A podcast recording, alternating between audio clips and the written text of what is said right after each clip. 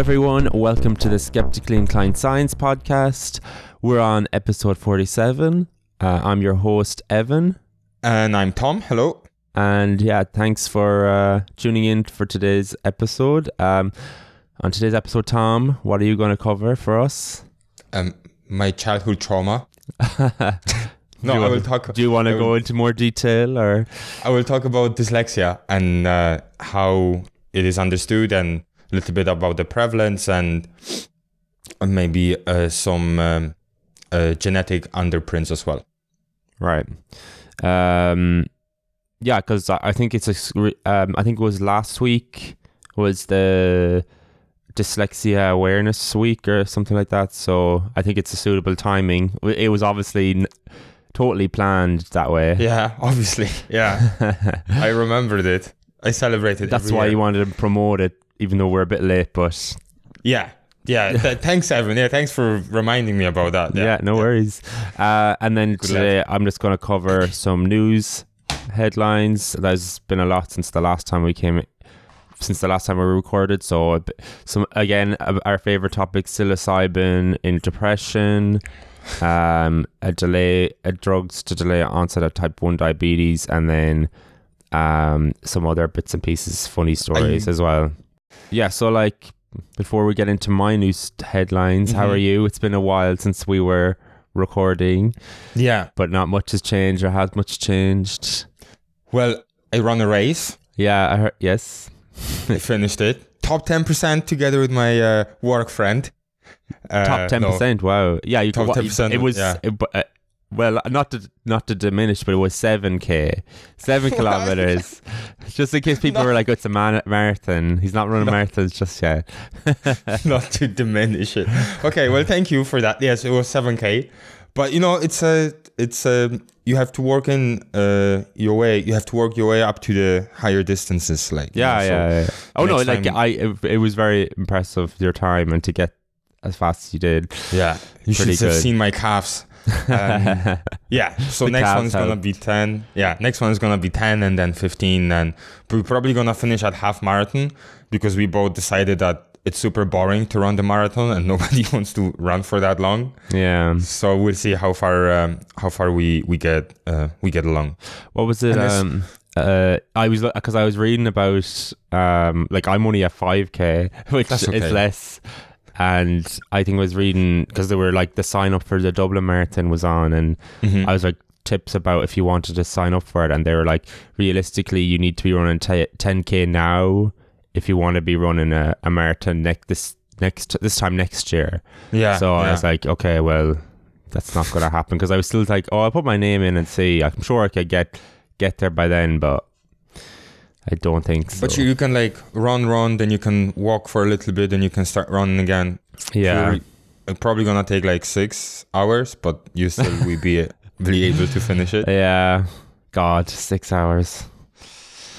I know, right? It's it's long. I think what you should do is uh, sign up for the Vierdaagse and come to Nijmegen, and we can do the. I think that could be harder though, because at least that's over four days. At least with the marathon, but- it's like get it's six hours, but you're done. Like Yeah, but that's how men are forged, and men and women. That's how we are forged. like I think- walking. Yes, Just I think your whole your whole war perspective changes after you finish that. I like. I really do think so. Is it like a point of your life before and after the Vierdaagse? Uh, yeah, there was definitely Pre and post. Yeah, I was weak before, and after I'm strong. No, but like definitely, I think I think we should do it. I think Okay. it would be fun Right, yeah, well, well whenever We'll think about whenever it. the si- sign up is, let me know. in January. It's in January. Yeah. Okay. Well, okay. That's uh, that's deal now. And gonna the other the other thing I wanted to mention before, um, actually, I have a question because before I get into my the news stories, the Mhm. science news stories, um, because you're like ba- big into Rome and ancient Rome and that kind of area. Is that that's like Yeah, one of your that's big fair. interests? That's fair to say. I Yeah. heard a question um, or a theory Yeah. uh, about the ancient Romans and why they they did so well because they reckon all the water pipes were lead coated and all the other like wine things were lead or lead mm-hmm. um, coated and they said they reckon that because of the lead it made the Romans more aggressive and that way that's why they were so successful. What do you think? Is that is that could be true or I that's the first time I'm hearing no? it. You've never heard of that. I've never heard about uh, lead-driven aggression because they said they said that lead, actually decreases your IQ. Um, it's shown because they used to have lead in your in the petrol or fuel, Mhm. and they they once they got rid of it, they seen that um it helped with IQ levels. but so that causes um, like mental retardation. Well, no, I I think yeah. Well, uh, that's the scientific term, I suppose. but So I would imagine but they, they they said like they did the Romans still were successful, so it wasn't like they were getting stupider. yeah, exactly. So I think the ancient people had a completely different relationship with violence the way we portray it right now. right. It was more casual and less f- frowned upon, I think. Yeah, to like speed up some Yeah. randomer. And uh, I think the entity that was whether the the kingdom of Rome or the republic or the empire is so complicated and intrinsic with its politics and stuff like that that just blaming everything on drinking from lead pipes it's a little bit of a simplification but nevertheless it could be a, a it could could have been a factor I I haven't heard about it so I don't know You can look into know. look into it. yeah yeah you can look into it okay well thanks for that Yeah, you can uh, be thinking about that at night before you go to sleep. I, I've heard I've heard about the uh, um, the Viking berserkers, and that was that could have been induced by eating um, hallucinogenic mushrooms. Oh, they enter- okay. Enter the trance of, but that's again like sla- fact slash legend slash myth kind of a hypothesis. Oh, yeah. But no proof. yeah, but I I don't I never heard them like oh let's get wasted on lead wine and go to the war. I haven't heard that before. Yeah, yeah. It's Okay. it, it is crazy to think that we used lead for so long, and now it was really it's really bad for us. Um. Okay. What's so- the what's the other what's the other thing that the uh, I think Queen Elizabeth was using it? I, I think it was arsenic to make her skin like oh, white. super white. Oh, okay. And Yeah. that's not that's not the healthy. I think it was arsenic, uh, but, but that's not. it, it is funny how like you certain certain the way things ha- ha- happened in history it's not just because of uh the way it could be uh, influences that we beyond that the person's control that caused it Mhm. um it's it's interesting how these things can play out i suppose in history yeah, definitely. But uh, back to the current stuff. Yeah, back to the current stuff. Okay, So, um, so the first news headline um, I wanted to I seen that was really interesting. I know we've talked about this numerous times about uh, hallucinogenics, as you mentioned, and mushrooms and their use in depression. So they actually have found that psilocybin has reduced symptoms in treatment-resistant depression. A new trial has showed. So they so- showed a single 25 mg mg dose of psilocybin, which is, as we know, the active ingredient in magic mushrooms, has a significant effect on reducing symptoms of depression in people who have so far not benefited from treatment. So it was only in these patients that have never, or who had have no response to any treatment so far. Mm-hmm. So they investigated the effects of single dose of 25 mgs, 10 mgs, or 1 mg of psilocybin over 12 weeks in 233 patients with treatment-resistant depression.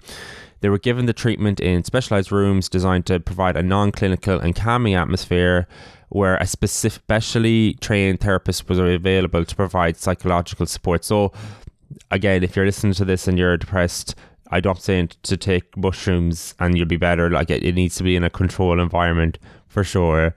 Um, so the psychede- psychedelic effects of the psilocybin lasted as long as eight hours, Mm-hmm. and once these passed, the participants were able to return home, and they showed that participants reported a rapid and greater reduction of this.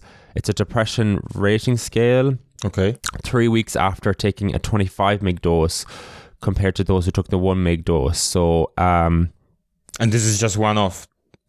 it was a it was a one off. So it was a double blinded clinical trial, and um, yeah, they showed that the the mean changes in this depression score from baseline to week three were minus 12 with the 25 mgs, minus 7.9 Mhm. with the 10 meg, and minus 5.4 with the 1 meg. So it was like almost double. Um, yeah, so the difference between the 25 megs and the 1 megs was 6.6.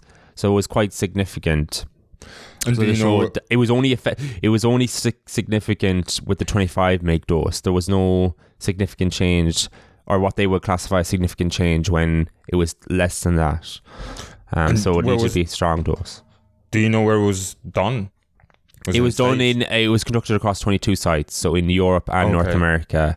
Okay. Um, and so yeah, 12 weeks, the positive fight effects then they showed that they had worn off, and there was no longer a statistically significant dif- difference. So it's suggested that you nearly need to do multiple sessions rather than just one. so after 12, you said 12 weeks, it wore off. Um, yeah, the after 12 weeks, the positive effects seem to have worn off because this only was one session. And it's based on the survey, is it? Yeah, well, this rating, depression rating scale. However, I know this can be controversial. Obviously, they thought this was useful to somehow n- measure this statistically or have an idea of what it, what the effects were. Um, I wonder. I wonder what's the risk of dependency then. Oh, oh, on on psilocybin, I, isn't it Yeah. like it's not really addictive though? Isn't that it? It's not a. Yeah, but now I'm thinking like you are responsible for curating your your own mood versus you you become accustomed to relying on a on the chemicals to to get you through. I don't know. I think Because I, I wonder I wonder if it's, is this psilocybin is that used as a kind of a, a crutch to get you through and then you can just start wo- working your way out of depression I- and I think that's how it is. healthy or whether this is in the form of like a like a treatment like you know when you have a headache you take a paracetamol. When when you start Mm. getting into depression you take you take a dose of psilocybin. Because that's because then you you can psychologically you can then switch and think like every time i'm getting into that dark area all i just have to do is get high on psilocybin.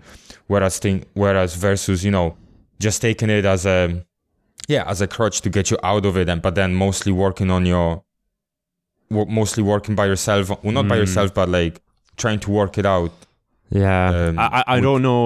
Like, uh, but you know what i'm trying to say I do, no, I do, I do what you mean. Yeah. Like, um, is it something that people just have to reach to all the time? Like, it's not Yeah. really solving the issue. But I think the psilocybin gives your brain more flexibility to like deal with these problems, and maybe you can open up and be you can discuss this more easily with your psycho, psychotherapist or your therapist.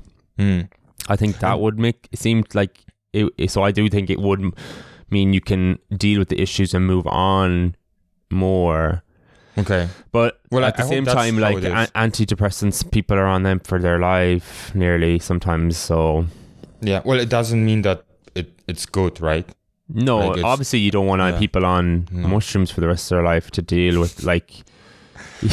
yeah, you want they're them gonna, they're gonna live their life like jeremy from the peep show yeah, Super Hans. yeah when you actually told me about that they had like the room prepared for the patients who were receiving the treatment Oh yeah, I immediately thought about this episode when they locked themselves in Mark's apartment and they created like this this room for doing shrooms. oh yeah, yeah. And is that the one where he has the laptop? Isn't it? Yeah, yeah. Oh yeah, yeah. Oh my god. But hopefully not like that. Yes, hopefully not. Okay. Um, yeah, and that it, it was just like suicidal ideation and intentional self injury was observed in all dose groups, but they said that that was a common finding in treatment resistant depression studies. So even with this, um, they still had a significant difference in their uh, depression rating scale. So it's it, this is very hard to get rid of Mm-hmm. in this type of patients. And as well, like 84% of participants who took 25 mgs, they experienced either headache, nausea, dizziness, and fatigue, which kind of makes sense when you're taking such a high dose. Um, and now they're trying to conduct a phase three program to confirm and form the basis for market approval. So Yeah. who knows? Um, Well, if it works, it works, right? if it works, it works. I'm just wondering, like, when people like when they get depressed or feel anyway sad, they're like, I need to get on some mushrooms. But like, is that a bad thing either? I don't know. Exactly. Like if it like if it doesn't cause harm. Yeah, and doesn't have bad, you know, socio-economical consequences, yeah, like shooting heroin, for example, you know, is it really that bad? Yeah. If someone wants to get better, Well, if they can legalize, we can't even legalize weed in this country, so Well, I think it just takes time. it takes time. Yeah. Yeah, that's. Um, yeah. So then the next story I thought was quite interesting. So it brought, I want to go I'll do a call back Mhm. to the episode where you mentioned how you mentioned the animals you think you could beat up or Of course. defeat. yes. uh, infamous as it is now. Um, so I wanted wanted to ask about um, a new challenger.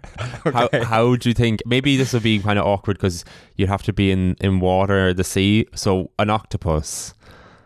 no way I'm winning against octopus. This is just no chance. If You it, can. if if it was off land. Yeah, definitely. I will beat that up. But but you can't fight an octopus. Like, and wh- what kind of octopus?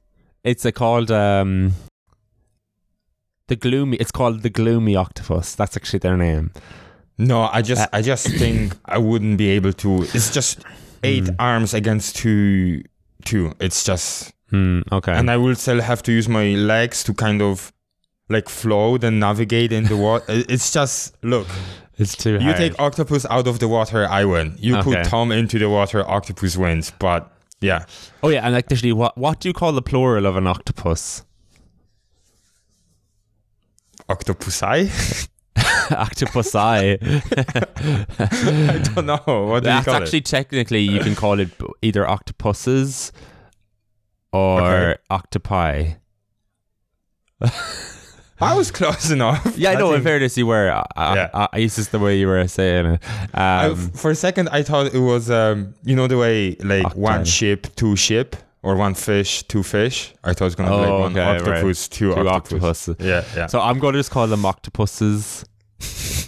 Okay. Whatever, whatever floats your boat. Yeah, but so why I brought this up was like um, I was just curious because you would now have to take into consideration as well as the them floating or swimming or whatever they Yeah. do that they can actually throw things at you. So, uh, what you heard the story? Did you? I saw a footage like Oh, you saw the footage, yeah. So the octopuses are actually known for their solitary nature, so they actually are usually on their own. But Mhm. at, at the Pacific Bay in Australia, this gloomy octopus, they actually live in very high densities with each other. And to study their interactions, the researchers filmed them underwater. And in more than 20 hours of footage, one behavior stood out. The eight limbed creatures gathering shells, silt, or algae with their arms, then hurling the objects away. Some of the time, it seemed that the octopuses were throwing away debris or leftovers, but it did appear that they were throwing things at each other, like infant, infant was a juvenile youngster, juvenile Yeah. teenagers.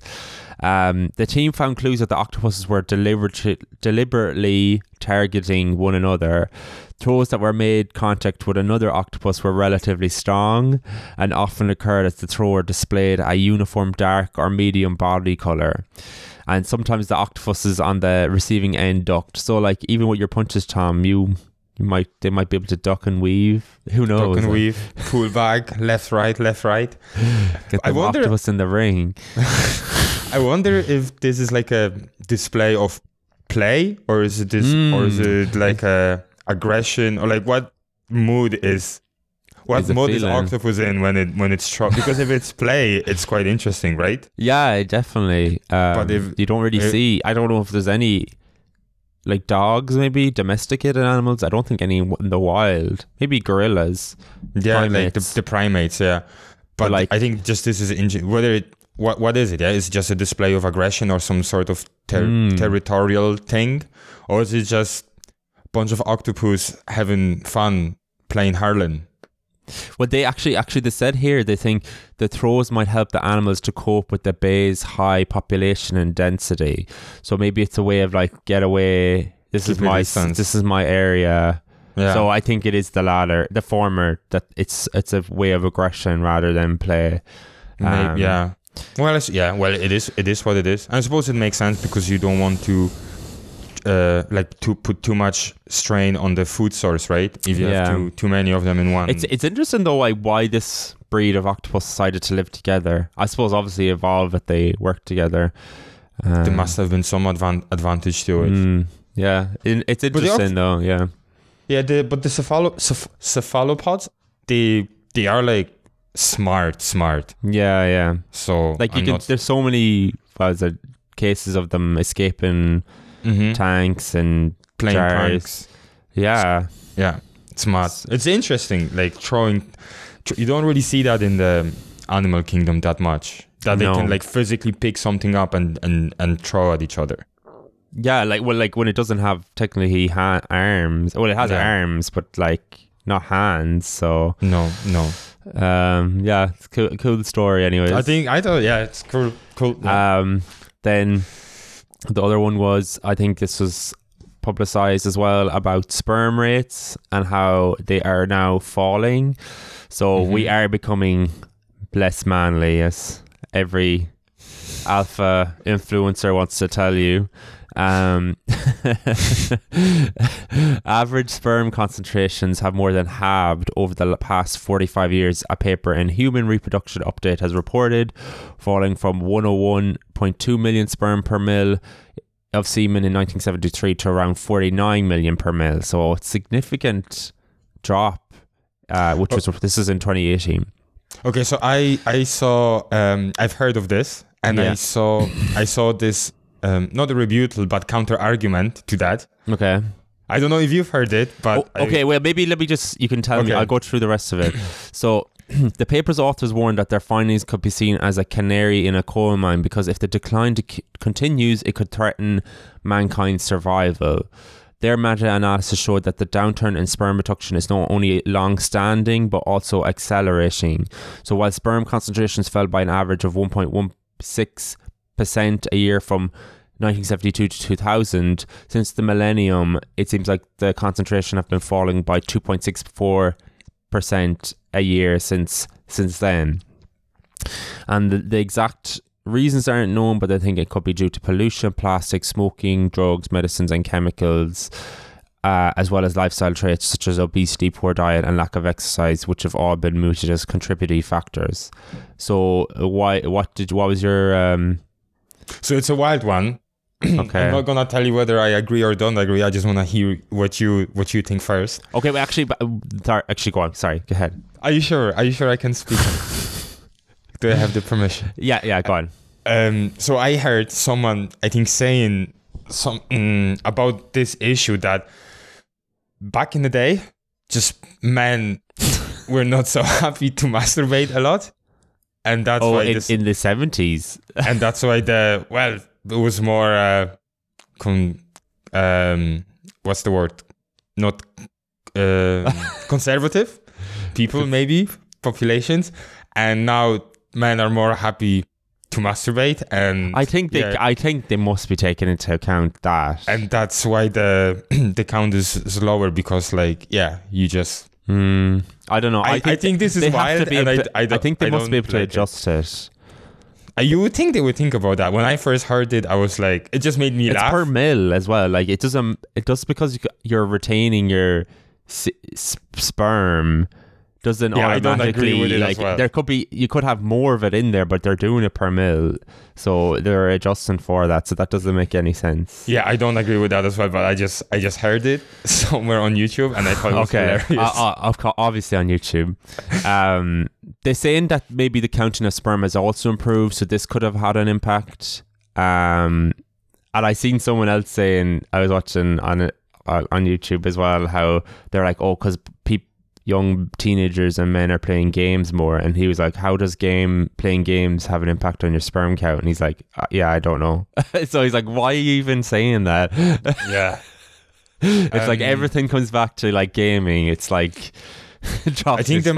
microplastic. I think the microplastic. could be- microplastic, yeah, could and like because smoking has dropped, so That's true. so that shouldn't be an issue. Um, maybe chemicals. I think, I think lifestyle as well. A lifestyle, I think as well. I think diet. Is Yeah, playing- diet and the lifestyle seems to be a huge contributor, right? Uh, yeah. It's just yeah. Uh, That's why I run a lot. So my yeah, is high. exactly. well, no, it actually, I'd say it does help. Honest to God.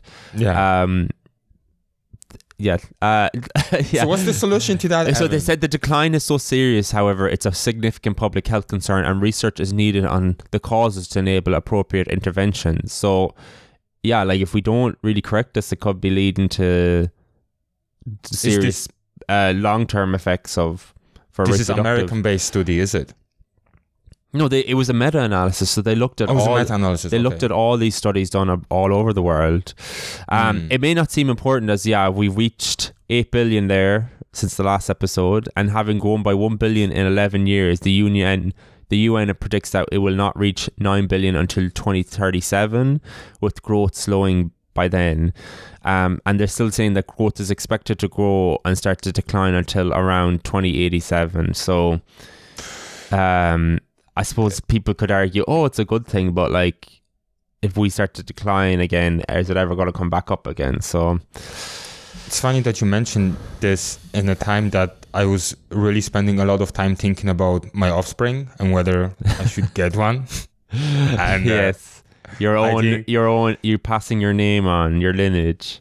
well, it was more that I have someone to take care of me when I'm old and Oh, senile. okay. So I uh, I actually made up my mind and I'm I'm gonna have at least two. You're going to have at least two. Yeah, Which what gender? Doesn't matter as long as Doesn't they're gonna matter. take care of me. I just need someone to take care of me when I'm old. right. That's that's Again- it. You- You know, it's not for the joy of it. It's just like well, I will love them and I will raise them and I all, will definitely but, love them. but just please take care of me. Um, so maybe it's time to freeze some samples. Mm, yeah, maybe. Yeah, Uh, you're you lucky know. you're a man, Yeah. so you don't have to worry as much. Um, but yeah, Yeah, they but- say it's not. And but the other thing they wanted to say is like it's not all men that um women as well like they're having fewer ch- children and the fertility rate is dropping so it is a combination um Mm-hmm. but yeah it's it's something that will have se- serious economic implications for countries when their fertility rate is so low because they won't have the population to replace we're already seeing that now like Like in Qatar, when they had to bring loads of yeah it uh, could be it could be in other co- that could be in other countries now in the in western europe and america so Yeah, it's it's uh who knows who knows what's it's gonna a, it's like a dark cloud gathering on the horizon, but it's not Mm, quite for sure. yet, isn't Wait, it? what isn't it seems like everything's a dark cloud isn't it I suppose. Yeah. um Just have Okay. to learn to live with it. okay so that was all my my news headlines and stories um, Thank you. good summary i tried to for the last month um so yeah if you wanted to go into your your story Uh, then your yeah. um yeah tell us about dyslexia. Dyslexia. why is it important to you Okay, so the, the reason I actually thought about dyslexia in the first place it was because I saw this paper in Nature Genetics, um, discovery of 42 genome-wide significant loci associated with dyslexia, and it was uh, it was actually published on the 20th of October, so roughly a month ago. And I thought, oh, that's an interesting subject. And uh, yeah, for though like I was diagnosed with dyslexia twice, so it's double confirmed. Double confirmed just in Yeah. case because they were, you, they were doubted the first time was it Yeah, I just came out too smart. And, they were like you're too smart for a guy we need to check you again dyslexia. Um, it, yeah, at the time it was an expensive test to get done, but it was, I suppose, I don't know it was necessary, but my parents wanted to have it done. But anyway, I will open with the my personal account on how it is like to live with dyslexia. yeah actually I'm kind of interested to hear So when I was in the primary school, uh, I was what you can call a good student. I wasn't like top tier, top five, but I was I was there. Good grades, good behavior, all around a good student. The only thing that was bringing me down was spelling and inability to apply grammar interpunction rules uh, when I was writing my essays. So my, my teachers couldn't understand why. Uh, and when they asked me definitions and rules, I could tell them exactly uh, the definitions and the rules, how they are, where they should be applied. Like I could conjugate the words on the paper when I was being asked. yeah, yeah. But uh, I just couldn't, my brain just ignores those when it comes to like writing essays and little stories and, and stuff like that. Like it's just, it just I just have no seem to- control of it yeah it just can't seem to make sense Exactly. how to do it Exactly. So my essays and short stories will always come back uh, full of red ink, and my parents would be called into the school to discuss like what is wrong with me. yeah. So why why does he know the definitions but he's not applying them? So does he does it on purpose? Is he lazy? uh, or did he just like memorize the rules, the grammar rules without properly understanding them? So that's why he's making these mistakes, and you know this affected my grades Yeah, uh, yeah. to some degree, like And the self-esteem. yeah, your confidence definitely. yeah and because you're like, what's wrong with me? It was yeah it was really weird and because because of it i had uh because it is hard to know inside your head but everything in your environment tells you that you know nothing so that's like really weird because inside my head i was like i know this like I, I know I know I know how to be a good student. I should be a good student, but like everything outside of your head tells you that like you're dumb and yeah, yeah, yeah. and yeah. you can't society. do these things. Yeah, it's I let's blame the so, it, society. Eh, eh, so it's just like in your head, if you were, you know, for yourself, yeah, it's you're fine. You know, Yeah. you know it. It's just like right, putting a pen to paper. Yeah, I don't see the difference between B and D. Right. Uh, I don't see a difference between F and W. Right. Uh, Is that specifically them letters? Yeah, for me it's them letters. Yeah. Wow. that's then, so in when I write in Pol in Polish, we have like different special characters that we use in our alphabet. yeah. and some of these characters they sound the same although you write them differently and you have to follow certain rules when to use different characters yeah. and like i know those rules but when i write down again i just it doesn't it doesn't make a difference to me and it's so annoying because then you Uh, and even when you read it back you don't always catch them because yeah. you just omit these things in your head Your for brain some just reason. skips it. Yeah, and it's Uh. really annoying. And I had this maths is problematic for me as well. Uh, pronunciation of some words is problematic as well. So it's like it's all apparently stem from the dyslexia thing. So one day, uh, one of the teachers suggested that I should be tested for dyslexia. Like, Yeah, I, think. I think she was she was one of the younger generation This of is the this is, of the this is in. Ireland or Poland. That's still that's still in Poland. okay. And together with my mom, we went to the psychologist and uh, I undertook different types of tests, uh, of which we will talk about later. And then I got my results and I was, or like still am, dyslexic. Dyslexic. And, you know, and then I was diagnosed once again uh, when I moved to Ireland because, yeah, they were skeptical of the Polish. yeah, the Polish papers, like, Yeah, yeah, yeah. fraudulent.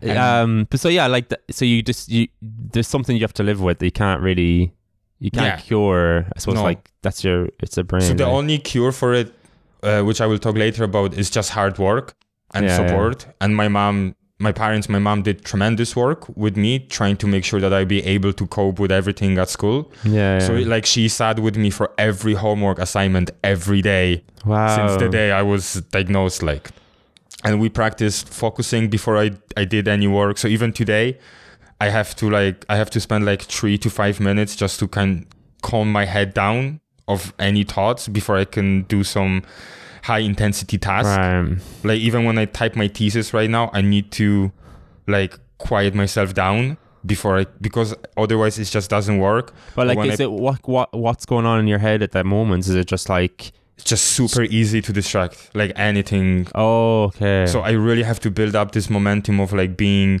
quote unquote in the zone. right. And then I can and then can I can start being productive because you know like some people can just sit down and do the job and that's grand. And like if I do that it could be literally a shadow on the wall and I'd be like that's it. The shadow is the most important thing in my life right now and I I can only watch it this right now. So so she she will she'd also like diligently checked my work for spelling mistakes before I submit anything for work. Um, you know, the essay after essay, and it helped me because you know now I am where I am. I'm Yeah. writing my PhD thesis, so you know, but these scars are still there. Yeah, yeah, yeah. yeah. I don't uh, like it. Thanks for talking about. it. Like, I never really realized how. I, I do take it for granted because you you are like uh, it's not obvious at all because you have to obviously you've tried you've done a lot to like improve Yeah. and I wouldn't say hide it but like Yeah, um yeah. So yeah, I was just gonna ask you, Evan, like in your own words, what do you think of dyslexia? Have you ever known someone?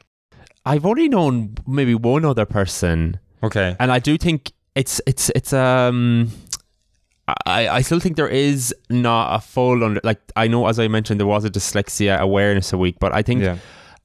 like a lot of people don't still think I think they still think laziness oh they're not they're dumb they don't want to put the work in I think these uh like stigma is still a- associated with it and I think it is because it's so it's such a w- easy one to hide like Yeah. um and it's an easy one to for hard one I mean hard one for people to understand I think because it is when your brain is completely different it's hard for you to fathom it so um I, I and I and I think people for, would easily forget that you have dyslexia. It's a different, it's a difficult disease, so they just attribute that you're just not willing to put the work in, or you're lazy, or and etc. etc. So yeah.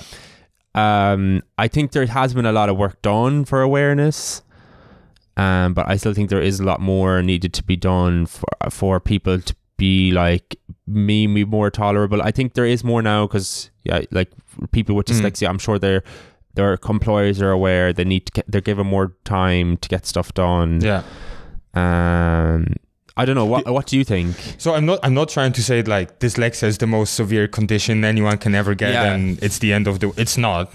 It's not really, but I think it's mostly about yeah, just being understandable about it and giving everyone um, the same opportunity to start with, you know? Yeah. Because yeah, this these people like the dyslexic people, like my people are it's like we it's not that we dumb, it's just yeah, what I've learned to think I've think to, I now I think about it that just my brain is wired differently. And uh, I Mm. just need a different sort of support to get uh, to these places where like, you know, normal brains can. But like, have you faced like um, how how have you found it? Uh, like, what was the worst case scenarios of you like getting? So I was called a retard.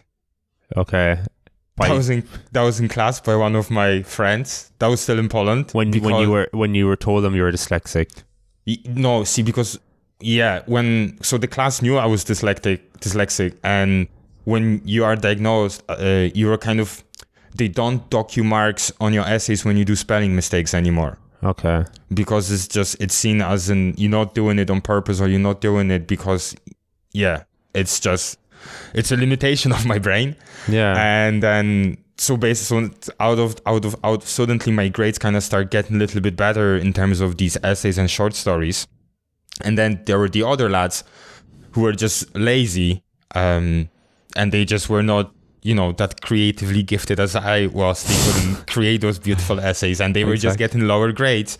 Uh, even though like my my essay could have more red ink in it than theirs did and their every time they saw my grade and they compared to their grade they were just calling me a retard and that i have it easy and stuff Oh, like that you know. Wow, that's crazy. and then when i moved to ireland uh like learning the new language was like Yeah, one of the yeah. most horrible things for me ever but Yeah, one time the teacher asked me to read in class and i just i just couldn't hack it like the words i just couldn't get them out out of me yeah, and uh, one of the lads like it is a little bit funny now that i think of it but like one of the lads from the top of from the front row of the class he shouted like uh, get this man a dictionary or something like that.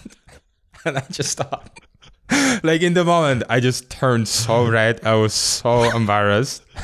But now that i think of it that's a hilarious thing to say.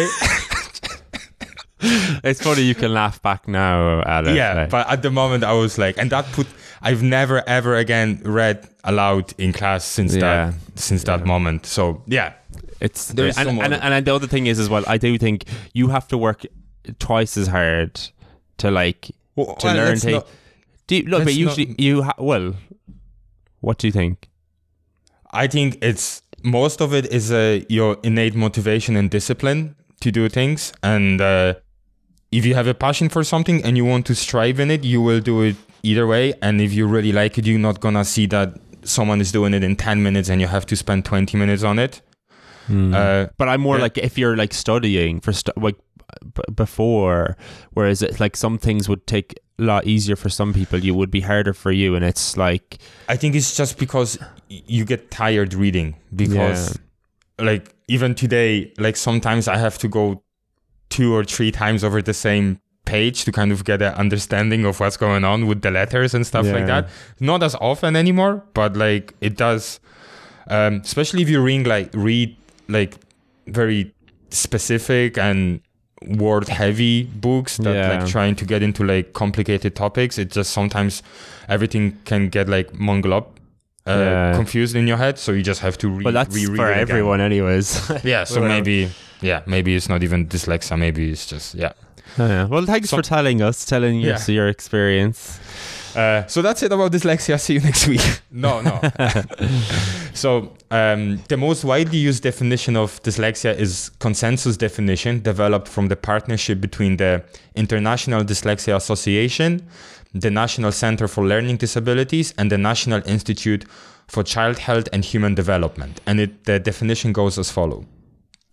It is a specific learning disability that is neurobiological in origin. It is characterized by difficulties with accurate or fluent word recognition and by poor spelling and decoding abilities.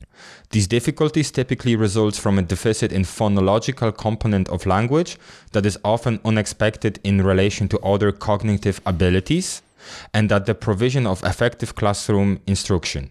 Secondary consequences may include problem with reading comprehension and reduced reading experience that can impede growth of vocabulary and background knowledge.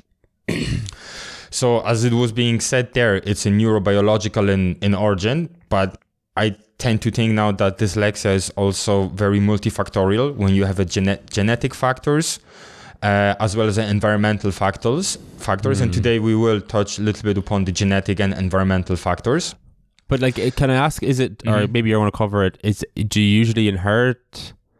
Does there is pa- a in, there is inheritance component to it but it's not your parent. You don't. You don't. If your parent, it's not. It doesn't mean that your one of your parents has to have it to get it. you have a higher chance of having it yourself if you if you have a parent with Yeah. dyslexia yeah But but it, it's not the most common type. just it's like, more like 40 to 60 uh 40 to 60 percent inheritance or 40 to 80 percent inheritance of dyslexia depending on kind of different sources that you look Okay. at it but there is a so trend it's nearly 50-50, You could say that fifty years inherited, fifty is just yeah i would still lead i would still lean towards the way that if if if there is a family history you prob you you have a higher chance of getting yeah, it as they're well the more Yeah. likely to Yeah. be the ones And suffering from it. there is dyslexia in my family anyway so Okay. I'm kind of kind of fits the pattern, so I'm leaning towards that way. Uh, but there is no relationship between person's level of intelligence, individual effort, uh, effort of socioeconomic position, and the presence of dyslexia. So in that way, it's kind of nice that. The- equal opportunities. equal, yeah, you can be born with the is it silver spoon? yeah, Or- yeah. yeah, but you still can uh, have dyslexia, or you can be born in somewhere in you know in the shanty town and, and yeah, still have dyslexia. yeah. Doesn't matter. Doesn't discriminate. It Doesn't see color. dyslexia doesn't discriminate. I'm not. Well, maybe it does. Uh, Is it? Is there more likely? Is it in certain community, certain races, or no? not from what I have found. Okay. No, no. Uh, the cognitive difficulties that cause dyslexia and different learning disorders can also affect other aspects of verbal learning, including arithmetic. So, hence, you know, like uh, difficulty with with maths and stuff. And it's kind of the same. Like you understand the rules of of math um, and stuff, but when it comes to it, like you just, yeah, you just don't know how Yeah, to do yeah. it. It's really weird. It's hard to explain how it feels Yeah, yeah, yeah. but but there are also there are categories of dyslexia so you have the uh, there are four of them you have developmental dyslexia it refers to a dyslexia which is genetic and pre- and or present at the birth and developmental dyslexia includes both primary and secondary ones this type of dyslexia is more common in boys and typically diminishes as the child matures so i think i was Mm. one of those developmental dyslexia children it was like it was definitely strong uh, at the around the time when I was diagnosed. But then again, because of the work that my parents put in to trying to Mm. help me with it, and kind of a little bit of self discipline and hard work on your own account, it helps you to like overcome it. But you definitely need the help at that stage. You don't just like grow out of it if you don't have put the work. no, in. you have to put in work. There's Yeah. no. Maybe you can You don't grow out of out it. of it, but I just I it doesn't be, it doesn't wouldn't make sense to me like that if Yeah. if you if you didn't know it then it doesn't matter mean like it automatically becomes easier because you're a bit older Yeah, because I saw people who had dyslexia and didn't put the work in, and I kind of know where they are right now, and they're not where I am. So let's put it that way. And then, yeah, then you have a primary dyslexia. If the dyslexia results from a ge- genetically inherited condition, it is considered primary dyslexia. A child whose parents have dyslexia increases the chance that they will have uh, also dyslexia. Interestingly enough, primary dyslexia seems to have a familial connection with even more prevalence among males, especially left handed ones. oh wow Yeah, interesting. Secondary dyslexia is, a re- is the result of problems with brain development during the early stages of pregnancy. Both primary and secondary dyslexia are developmental because disability is present at birth. But these are just the min- min- minute differences uh, that probably psychologists and clinicians like to put on uh, on labels on things and categorize them even more and more. And lastly, you have the acquired dyslexia when the traumatic brain injury or disease affects the brain's brain center responsible for language processing. They can sometimes develop dyslexia. This type of dyslexia is also referred to as trauma dyslexia because it is caused by trauma to the brain and is the only type of dyslexia with a known cause. right so that's when you when you and that could happen at any age I suppose as long as you experience like uh, a, a strong trauma to the head in the Hmm. and that affects the the region of the brain that has most to do with like a lag- language and and language processing then Yeah. then sure Okay. you you are at, at, at, at risk there you know so let's let's talk about prevalence because it's always nice to know how many of of uh, my people is out there yeah not people but it's again uh, any, any anything with dyslexia that I've seen so far is not straightforward. Everything is tricky or uh, foggy. So samples of poor readers are a mixture of individuals whose reading is consistent or expected based on their performance in other academic areas in language and individuals with dyslexia whose reading is not consistent with expected with ex, uh, what's expected based on other performances. So basically, I think it's like you have a lazy people. Well, lazy. let's not put a label on, but you have people who are just are not ah. acad- ac- academically gifted, yeah or and this is also reflected in this in the way that they might not be the best readers or you know comprehensive readers. They just yeah, they just not academically gifted, and that's okay yeah yeah but it doesn't mean that you have necessary dyslexia because what is seen with the dyslexic dyslexic people is that they might have a like problem like I did with following the grammar rules and and this and that. But if you look at generally at the other grades and how I perform otherwise uh, at school you did You- okay. Yeah you did I did okay. I people would expect that actually my grades would be even lower based on how I read and and and and write. Yeah yeah. Again not writing not creative writing writing following the grammar rules. Yeah yeah. So so that's like one of the differences that like it's, you know so it's really hard to know if it's like these people are just not that smart maybe Yeah. are just lazy and just want to learn compared to people who want to learn but just cannot. It yeah. just doesn't make sense to them. Yeah. And Mm. um, yeah so some sources say that the prevalence is a, is 9 to 12 percent of the population Um, of which 2 to 4 of the population can be seriously affected by it.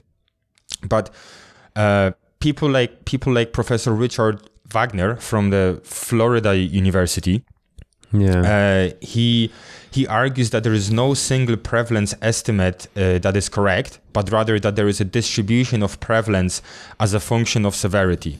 right So that's that's rather than just having a number on dyslexic Yeah, people. yeah. He says it, it it kind of it's mobile based on how severely you're affected by it, which is like a different take. And Hmm. psychologists and experts in the field of dyslexia agree that the core feature of dyslexia is the concept of unexpectedness something that I have experienced myself that I uh, already said. And a good way to measure this is a difference between listening and reading comprehension levels as it was taught. But again, our friend Professor Wagner did not agree as he believes no single indicator model will have sufficient variability. A discrepancy between listening and reading comprehension could serve as a proxy for dyslexia to be useful for studying prevalence at the population level, but not sufficient for identification at the level of the individual, because that's also comes into a little bit into like uh, being able to tell who might have a dyslexia and, and not, like a diagnosis kind of a kind of a thing. So it's just kind of just to have a vague.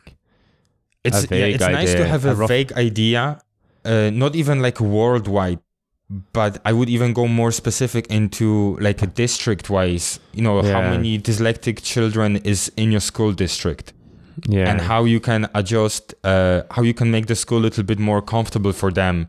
Um, so they, I don't think they need like to be treated like a porcelain, like porcelain. Uh, yeah, yeah. glass or anything like that. They just, I think all we need is just to have a, a fair shot at, at it from the same uh, from the same level. Like, But you, know? do need, like, I think they do need additional help. Like, I think in our school, like, people who had dyslexia, they needed a uh, special assistance. Like, Yeah, I had a, I had I could had a read I could have had a reader for my exams.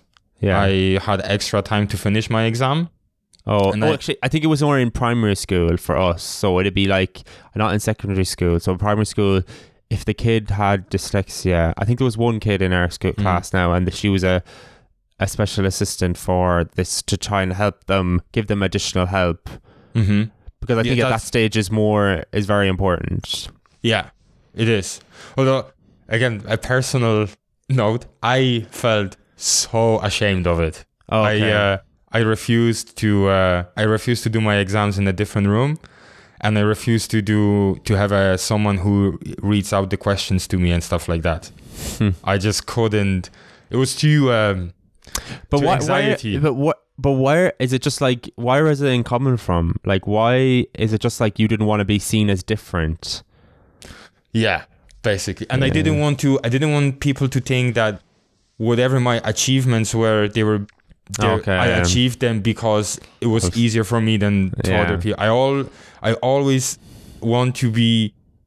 Like you, you, had it hard to get where you are, and I had it hard to get Yeah, where, where I am. It's not that You had I any had an easy additional way help? Yeah, I just I hated that. I just couldn't. Ex- yeah, Hmm. I, I just couldn't. But do you think that's like most kids with dyslexia would be like that?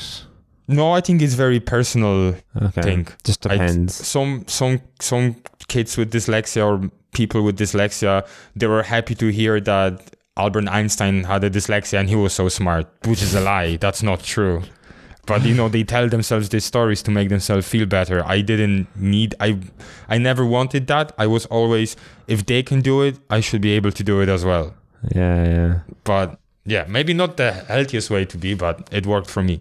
Yeah, like you are now. You are Yeah. where you are now, maybe because of it. Maybe. But you know, I but I also was tested for dyslexia. So I wonder can you think about what would be the tests that people Yeah, have to under I was undergo? thinking about that because I'm like, you have to be able to distinguish between people who are genu- genuinely have it and people who are just Mhm. lazy or just not that academically Yeah. gifted, I suppose.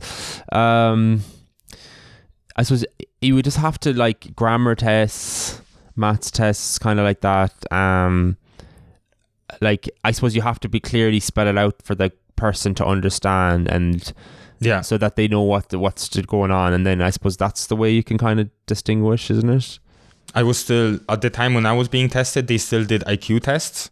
oh okay Uh, but I never found out my score. okay I just got the report back. You have a dyslexia.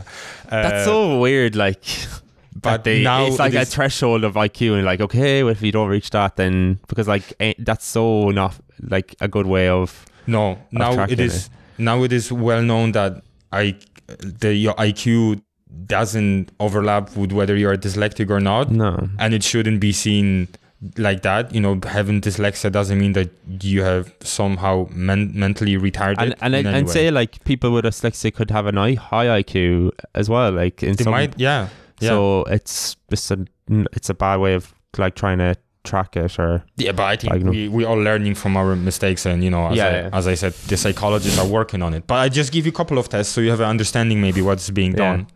So there is a test that assesses phonological awareness, a child's ability to isolate and work with sounds. The, ev- the evaluator hmm. asks the child to blend sounds and to segment words. For example, your child might be asked to say what's left of the what's left of the word cat if you take out the first sound.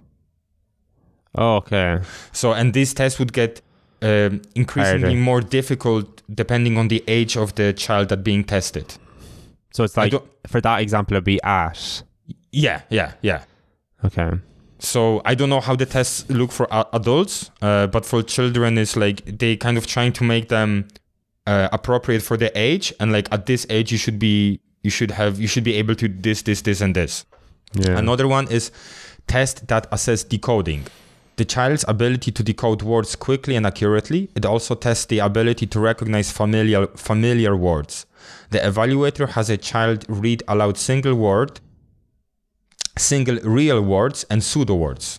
Fake words look like real ones, but they have no meaning, such as hef or maheron. Having to decode fake words tests a child's ability to apply rules of matching units of sounds to the written symbol in order to sound out the word. Isn't that mad?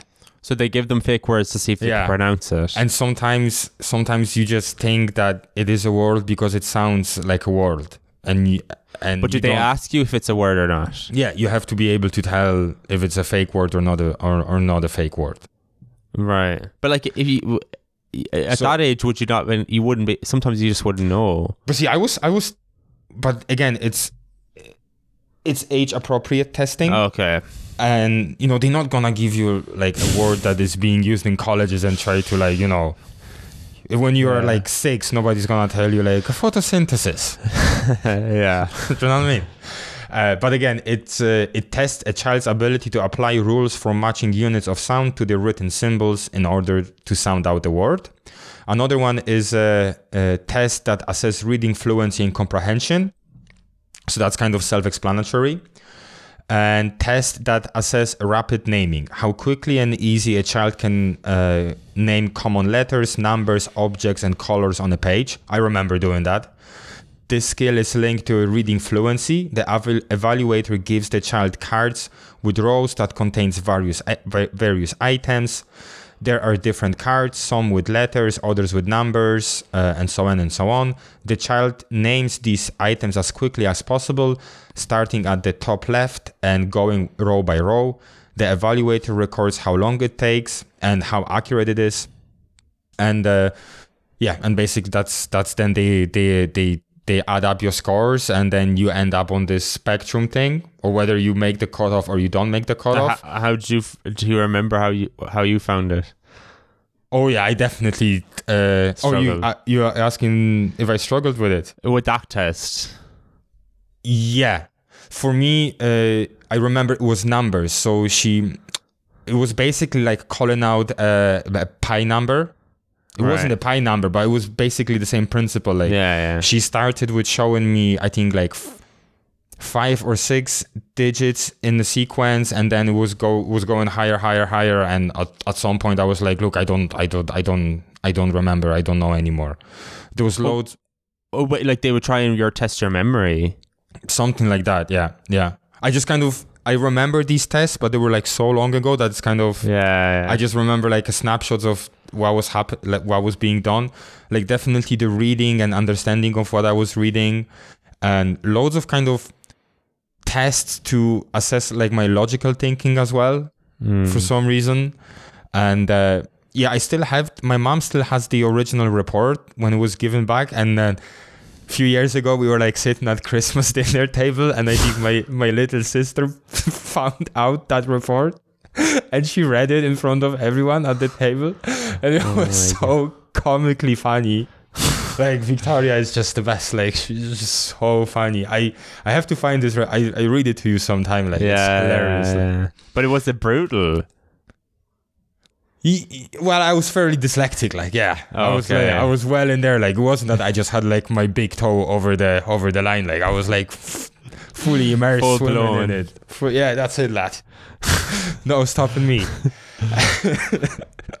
but we can laugh about it now. It's fine. Yeah, yeah, So let's go. Let's come back to the neu- neurobiological origin because that could be interesting. Because if we have like a feature that we can identify in brains, then that would make it so much easier. Yeah, just to pinpoint these these children, uh, identify them, and help them if if help is needed. yeah. The thing is, is like what even like as you meant, there's environmental factors. It's like it seems like it'd be so difficult to identify because it's so broad. Like there's severe, there's not Yeah. so severe. So But like once you have a marker, if you can find any marker, I suppose, yeah. Do you know what I mean? That's that's that's what makes it easier. So on the neurobiological origin, there is an ongoing argument whether dyslexia should be seen as a brain being weird, wired differently due to the environmental and genetic causes, or whether it's a neurodevelopmental disorder, which sounds so much more uh, heavy, like you know. Yeah.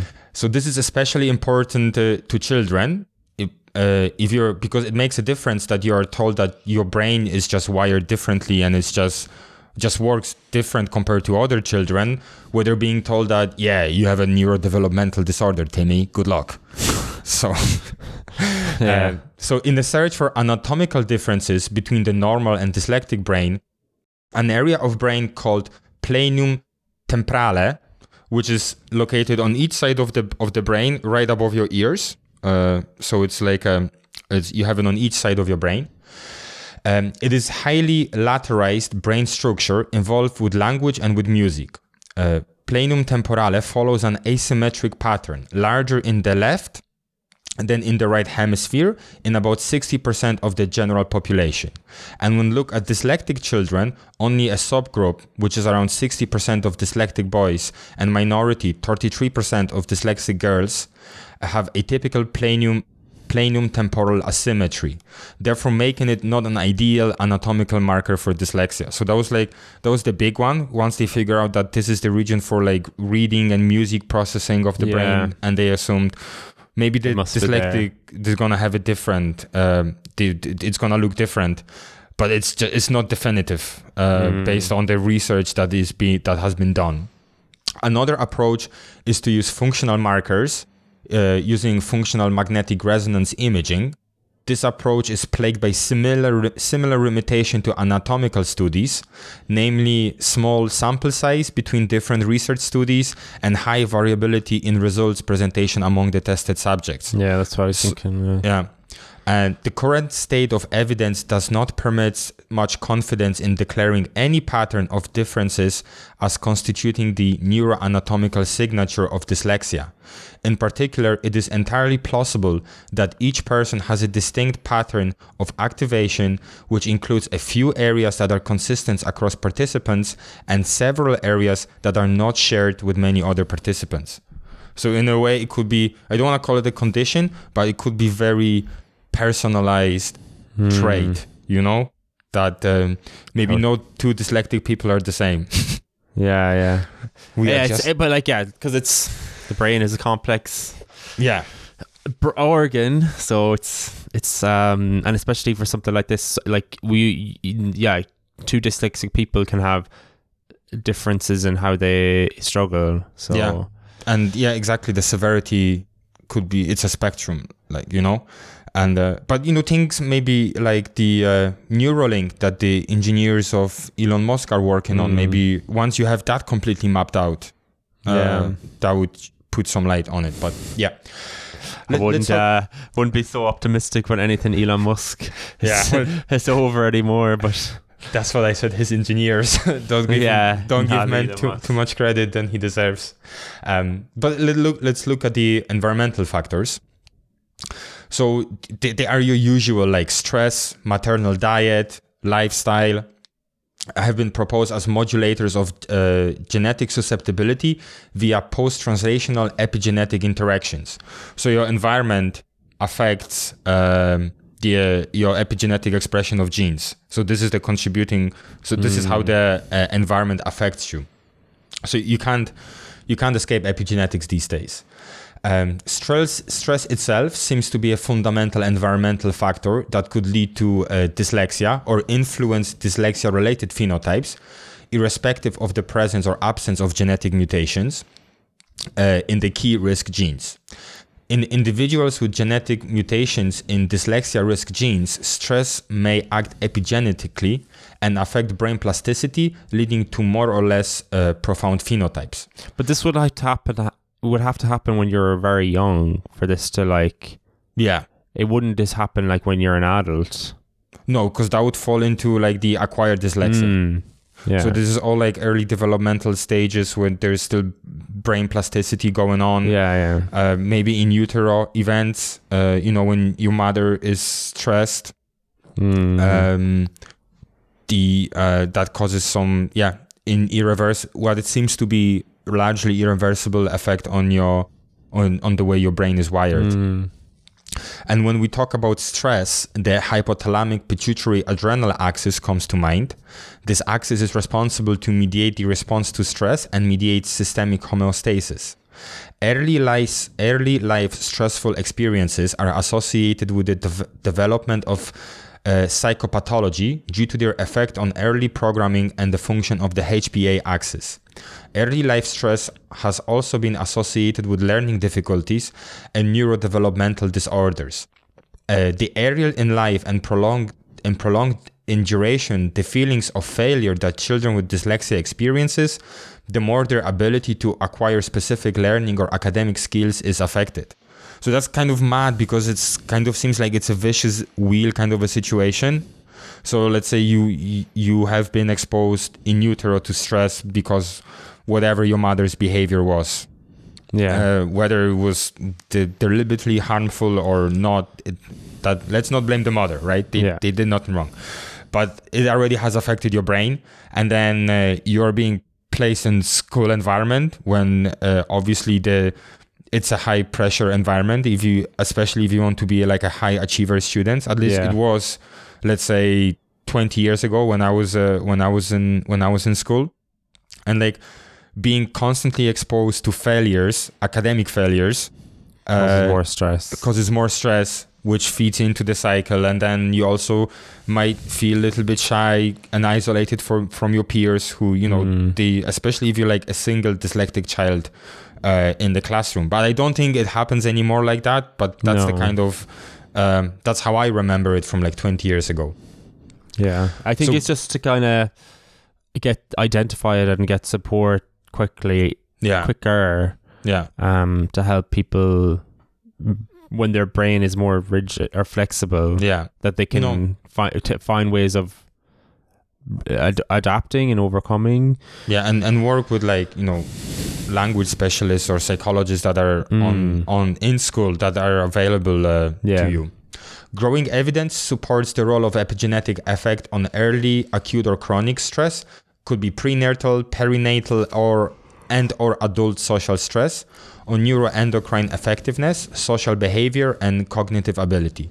Environmental and so- psychosocial stress during critical developmental period could modulate gene expression via epigenetic m- modifications, as has been observed in neurodevelopmental disorders and putat- putatively in learning de- deficits in dyslexia.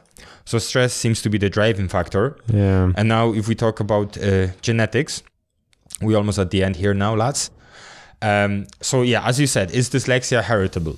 Different sources gives a range between 40 to 60 percent estimated heritability, whereas some quotes 40 to 80 percent. Identifying genetic risk factors not only aids increasing understanding of the biological mechanisms, but also expands diagnostic capabilities, facilitate early identification and individuals prone to dyslexia and uh, co- co- co-occurring disorders for specific support. So in that specific paper from October that I mentioned at the start of the uh, of this uh, part, um, the scientists there looked at the there was the largest uh, dyslexia GWAS uh, study up to date, uh, genome-wide association studies, with 51,800 adults self-reported dyslexia diagnosis and uh, over 1 million controls okay. all of whom uh, are research participants with the personal genetic company 23andMe. So they use the 23andMe to, Okay. sor- to source it as well. Uh, previous studies linked linking dyslexia to specific genes have been done on small numbers or families, and the evidence was unclear. So you really now you can really appreciate what large uh, genetic studies can can, Can give you. like- uncover. yeah, yeah. Uh, some of these are some of the genes as, uh, discovered are associated with other neurodevelopmental conditions such as language delay and with thinking skills and academic achievements. Uh, so there is like some sort of overlap with these uh, genes they they they they finding. Many, however, uh, many of them, however, are novel and could represent genes that are more specifically associated with process essential for learning to read. So that is actually really good for dyslexia because if you get like a marker, that would be really nice. Yeah. Um, many of the genes associated with dyslexia are also associated with attention deficit hyperactivity disorder. Uh, a much smaller overlap of the genes associated with dyslexia was found for psychiatric, uh, lifestyle, and health conditions.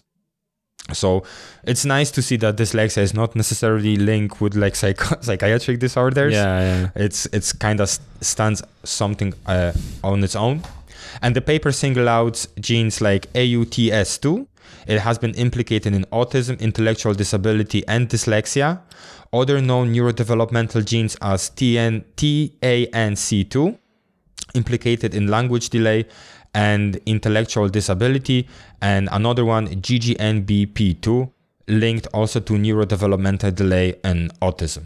So, without the doubt, there um, there there is a genetic component to dyslexia. Uh, there is a there there is definitely a heritability component to dyslexia. Uh, so, and uh, yeah, the, they are they, they are identifying these loci, but uh, you know, it's, it's not easy because as I have mentioned, these genes have also been seen in other in other conditions. So maybe they are they are just some important fundamental genes that need to function properly, and if something goes wrong in them, that can affect uh, in the different directions. But uh, yeah, just more studies like that has to be done uh, for these people because for our people because uh, yeah, I've, I've I have a feeling that it's still not very well understood subject.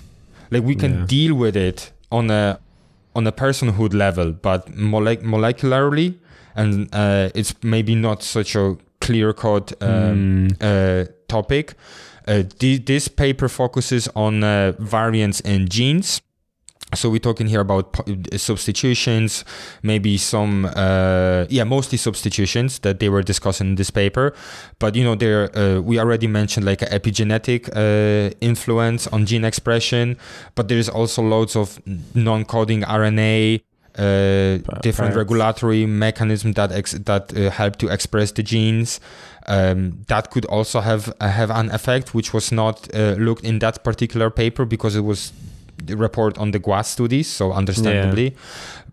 But I think there's loads of avenues uh, that still have to be uh, discovered, uh, both at the mm, cellular and molecular level, if you want to really get like the pathophysiology of dyslexia of what is happening, especially if it's true that each patient is not the same, then you really have to put in the work. If it comes to the therapy, I don't think we need like a gene treatment for no, dyslexia. I don't. Uh, I- it's I don't think it would Yeah. be necessary. I don't think it's necessary. I it is mostly uh, creating a supportive environment and uh, definitely having supportive like parents like I like I did. Mm.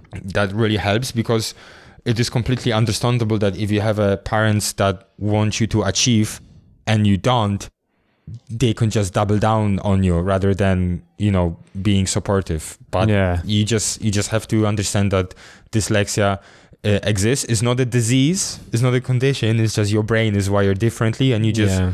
you just need that um, different approach You, just need a bit more support and help. yeah yeah Um, and like it's more like just the typical school system wouldn't yeah isn't catered for these type of people.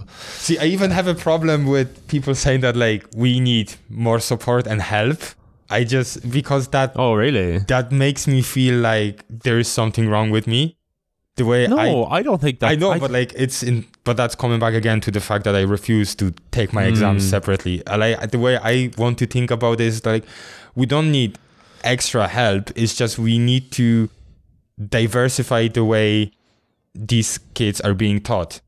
Because the way that works for non-dyslexic it does not doesn't mean that it necessarily works for dyslexic. So let's not make it like this is a normal way and you doing it in the up you need abnormal way uh, to achieve. Let's just make this is a normal way of studying and this is also a normal way of studying studying. It's yeah, but I think the way the way the way the study the school systems are now, they're not going to change unless you go to a specific special class that's made for these students. They're not going to be able to adapt their learning for these people. They're just going to do the it. The easier thing is just do the normal train of learning and then give the the person who struggles the additional support. I- Like I it's not that's not the right way of doing it, but like it's just the way they're going to obviously find it to yeah make it easier for themselves. So um, I just think it's like when you can give the support early. Like I think you're a bit of a freak of of a case because you're so motivated and determined, whereas I think other students be like get overwhelmed and be like give up. Like what's the point? I'm I can't do this. Yeah. And I think that's where it's important to have someone to step in and be like, look, you can do it. We can just make it easier, break it down for you to understand. So yeah unfortunately all of this is just hard work there's no a magic pill there's no. you can't you can't go you can't go for a like psil- psilocybin recess and then come back without dyslexia. It just Yeah. doesn't it doesn't work like that. But yeah. For me it was a hard work and the support of my parents really. And that got me through and maybe trying to cancel out the noise when people are calling you names and stuff like that you know? That's Yeah, never, yeah. that's never nice.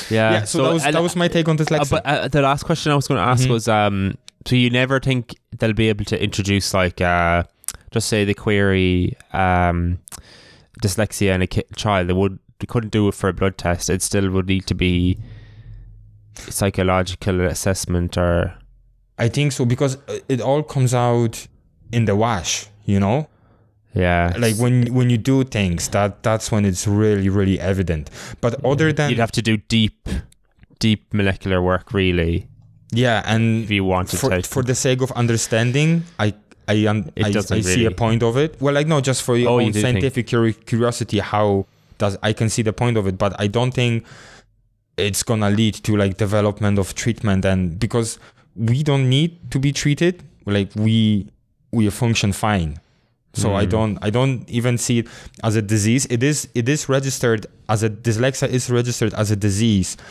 but but because it, but it has to be done that way so that school can recognize it as Mm. something that needs needs extra this these children needs extra support because otherwise it would be just like yeah it just like on what basis would these kids require a support if it is not registered as a disease but in the same way these these children they don't have a condition but like for the sake of argument uh, it had to be registered as a as a condition as a disease you know yeah, yeah. um, but I, I don't think we need a genetic treatment i still think it would be interesting to understand how it happens and exactly why why it happens but that's um, that that's that would probably be a research that is very hard to fund because you you don't really you're not going to be able to get a treatment at the end of it. Yeah. So there's Yeah. no way of making money off it. yeah yeah yeah Yeah.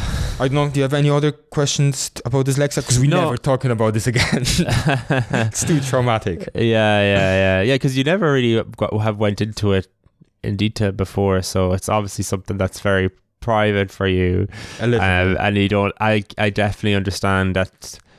Who and the type of person you are, you don't like to let or don't, to, it, to let people assume that you're getting special treatment or special help, yeah. and it, in a way diminish what you've actually done. So That's the that's why you thing. just so that's why you just don't talk about it in general, so that you don't give people that that idea. Um, so Yeah. it, it, yeah like I, I do think it's I, I hope anyone listening can uh can relate to what you're saying and um yeah. It, it's it's interesting like there's no one tailored approach but I just think I know you don't agree but I think giving the support giving the help uh, early early in identification of and diagnosing I suppose would you say diagnosing of dyslexia Yeah. Yeah. um, I, d- I, think, so. that's that's a s that's the important thing, and um, who knows? Like w- there there could be ways down the line. I think it's just. I think that with dyslexia, it's just it's because the way in schools kids are taught. That's why they struggle. Whereas in other environments, they won't struggle at all. Like Mm. if, if they're in creativeness or like building, Yeah. like they, they would never struggle well maybe with the maybe calculation stuff but they wouldn't really struggle with that kind of side so that's just this this is the way society is built that this is these these people are um they struggle but they might struggle in other environments so i suppose um that that's just like so it's not really a, a disability or a, a limitation. It's just in these specific environments it's a struggle. Yeah. um but like uh so that's why i'm just like yeah hopefully that uh, i wouldn't think it needs to be treated as, as such but like No. just to give the awareness and the support. Um and yeah that's Yeah, all i have to say. You just at the end of the day, especially in school, you just want to um, yeah have the equal opportunities opportunities to get your to Everyone- your college place. Fairness uh, Yeah. yeah, fairness. Yeah. yeah okay Quality of opportunities, not of Yes. outcomes. um, so yeah, thanks for that, Tom. That was that No was really interesting. I think it was really topical, as we said, di- the dyslexia awareness a week. yeah. If you want to find out more, please look it up. Um, Yeah. And uh, yeah, please set, spread awareness. Um, Yeah. with, with with friends and all that. Um, so yeah, that was today's episode. Um, again, just to give a recap, I give a brief overview of the um, psilocybin for depression. Octopuses love throw- throwing things at each other. Sperm rates declining, and Tom give a lovely overview of dyslexia, what That's it it. is, Yeah. um, his ex- personal experiences, and as well like just the the uh, factors that are important in, I suppose, developing dyslexia. That, that was very well said, Evan. Thank, Thank you. you. Thank you. I'm I'm getting better at my summarizing. Yeah. Um, I think we're going to try. I'm going to try and get one more in before Christmas. What do you think? Yeah, I think it would be worth it. Yeah, and yeah, so we'll we'll we'll have one. Before I know a month from now is the end of December, but I think we're going to publish before Christmas because you can- obviously you want to listen to something when you're traveling home, wherever you're going. Of course. Can't let you miss out. So No. we'll we'll have an episode in before then. I definitely will talk about fake meat. I mean, not Okay. fake meat, the lab meat. That's I'm just fascinated. Lab meat. Okay. Um, so yeah, thanks for listening. Have a great day wherever you are. Hope you enjoyed today's episode, and we will talk to you again. Yeah, stay skeptical. Bye. Bye.